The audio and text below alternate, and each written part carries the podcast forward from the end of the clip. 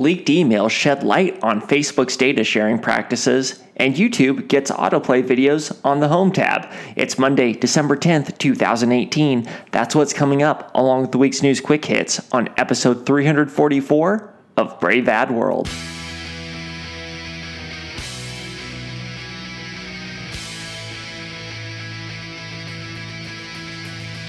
New consumers, new media, new strategies. This is Brave Ad World. Hey, everybody, welcome to episode 344 of Brave Ad World, the official podcast of braveadworld.com, which combines actionable insights with some of the latest headlines in social media and digital marketing news. Every week, or as close to it as I can, I take the top stories, provide a recap, and then share insights as to what those stories might mean to us as marketers. My name is Taylor Wiegert, and overall, it was a pretty quiet week. Not a ton of stories, but man, the, the main story to talk about, uh, it's a big one. So, without further ado, let's just get into the headlines and talk about that big story. So, this week, a British lawmaker released close to 200 pages of Facebook documents. So, this is a leak on Facebook's data sharing practices. So, these 200 pages were primarily made up of emails that offer at least a glimpse into the inner workings and practices of Facebook leadership, including Mark Zuckerberg. So the documents they were obtained from a developer who was actually suing Facebook at this time. So it's it's kind of important at least to note where these documents are coming from and be aware that the person who actually leaked these documents or had these documents and handed them over, they kind of have a, a dog in this a dog in this fight, so to speak. So let's talk about them. The most telling emails are actually around Facebook's data practices and how Facebook would provide special access to some like Netflix, uh, and especially those with the most money to spend, like the Royal Bank of Canada. It would then restrict access to competitors and those who couldn't directly benefit Facebook. So, data access was really a calculation of how it would benefit Facebook, both from a monetary and data collection perspective. In short, like Facebook was all about reciprocal reciprocity when it came to how they were going to share their data. The release of the emails came with the allegation that Facebook was providing uneven access to its own data by allowing some to leverage the data at exclusive levels, but on the other end, Facebook would cut off access to apps like Twitter owned Vine. Vine has since been shut down, but at launch, it notably had its access to Facebook the ability to find your friends on Facebook, to follow them on Vine, Facebook cut that off. Emails from Zuckerberg, they also speculate charging app developers for data or making them buy Facebook ads in order to leverage the data. We also found out that Facebook was using data from Onavo, a VPN Facebook eventually acquired to determine just how much traffic and usage competitor apps were getting. And the data that the, the data that Facebook got from Onavo Onavo was actually used to determine how whether or not Facebook should purchase Snapchat, which it put in an offer on Snapchat, and it actually led Facebook to eventually acquire WhatsApp for 19 billion dollars. So Facebook defended itself in a statement saying the documents, they're quote only part of the story and are presented in a way that is very misleading without additional context unquote. Facebook also definitively stated quote we've never sold people's data unquote. Instead it argues it was selling access to the platform which facebook argues is different from selling people's data. So you know emails are sent by companies all the time with speculation with ideas and facebook claims that the the idea that Facebook was using data as both a carrot and a stick, it's just one side of the story. And, you know, maybe that's true. But this is just the latest development in a long list of things that have come to light in regards to Facebook's business and user data practices in the past year. Much of the concern around this is Facebook's size. The platform is so dominant that it's able to wield its data prowess to determine winners and losers in the marketplace thanks to its most important asset, data. And any company would put its most prized asset to work to benefit it. After all, if you if you don't pay for a service, you're the product and Facebook has plenty of users that serve as products that Facebook can and has leverage. The question now is whether or not Facebook has too much power because it's clearly shown that it's not going to hesitate to use it. All right, let's talk about our next story. A little bit lighter. Uh, this is about YouTube. So, so YouTube rolled out autoplay videos on its mobile home tab. The videos start playing with the sound off as part of an effort to give users a preview of the content to decide if they want to watch it or not. Now, the feature can be turned off, but is now on by default. The videos work by briefly showing a thumbnail before starting, so you're still going to need a YouTube thumbnail for all of your videos. And because the videos autoplay without sound, content with with captions, that's only going to grow in importance. This isn't the first time that YouTube's had autoplay video. It actually started out on YouTube Premium for Android users, but now it's going to be rolling out more fully to more users. So there's so much writing for these platforms on video engagement. They want users watching and they want to pull them in quickly. So, from that perspective, autoplay video makes a lot of sense.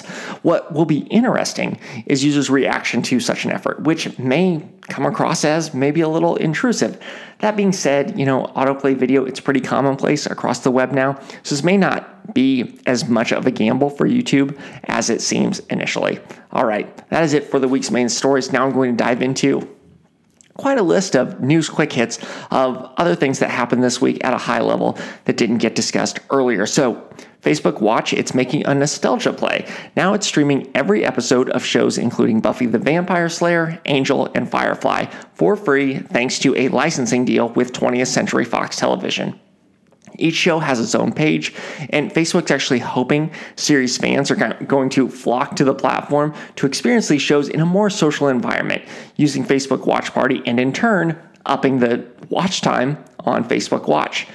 Amazon, they are testing their cashierless checkout tech on stores beyond their own pilots. So Amazon wants to see the technology incorporated in more brick and mortar retailers across the country. So currently the technology like I said, it's only available in a handful of convenient store like formats, and they allow customers to pick up items and leave without interacting with a cashier. Well, now, now the tech has been improved for larger stores with higher ceilings, stores that are able to carry a much larger inventory. They are simply uh, users are simply charged based off of a system of in store cameras. So, the first store to receive the tech as Amazon looks to expand, it's probably going to be Amazon owned Whole Foods, but it'll be interesting to see if Amazon sells this technology to other retailers, which means getting their technology in the stores of competitors.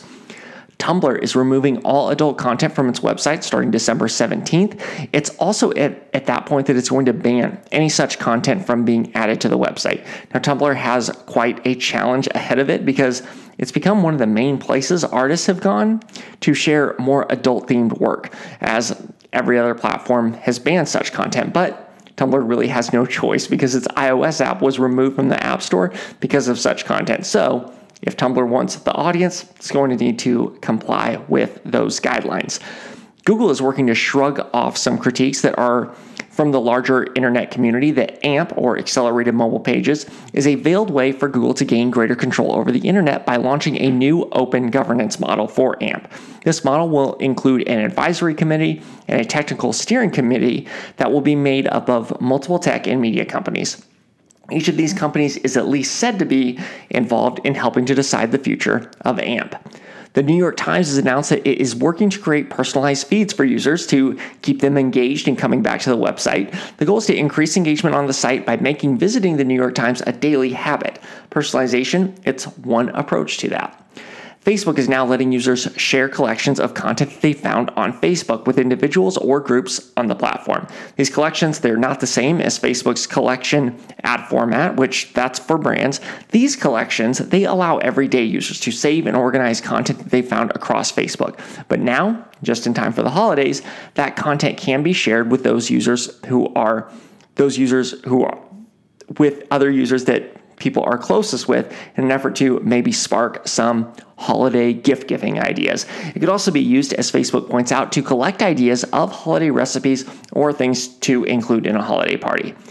Google, they have removed Cheetah Mobile and Kika Tech apps from the Play Store after an internal investigation found both apps had backdoors to commit ad fraud. Cheetah and Kika, they are two of China's biggest app developers. They have hundreds of millions of users and they have a chance to appeal the final decision. But this is a pretty big deal for those huge app players to be pulled from the Google Play Store. Facebook has expanded its Level Up video game content creators program to now support 30 countries. The program it allows content creators to apply to access a feature called Facebook Stars, which they can then use to earn money from viewers while they're streaming. A Google training program it led to an employee accidentally turning ads on a lot of publishers' websites into 300 by 250 ad units that were nothing but yellow boxes, bright yellow boxes on these publisher websites. Google has apologized for the mistake and will honor payments to publishers while implementing safeguards to prevent the issue from happening again. And lastly, Google is shutting down the messaging app Allo. It launched in 2016. Instead, Google is emphasizing Android messages. The shutdown stems from a desire from Google to focus on where it has momentum. All right, that's it for episode 344 of Brave Ad World. Before I let you go, I always love hearing from you. Send questions, comments, let me know what you like, let me know what you don't like to braveadworld at gmail.com. Rate and review this podcast on iTunes or your platform of choice. It helps me know what you think and it helps others find the podcast. And I can be found on Twitter at T Wiegert. That's T W I E G E R T. You can also check out braveadworld.com where I occasionally share my personal thoughts and insight on marketing. All right. Thanks so much for listening. Have a great week. Thanks for listening. For more, check out braveadworld.com.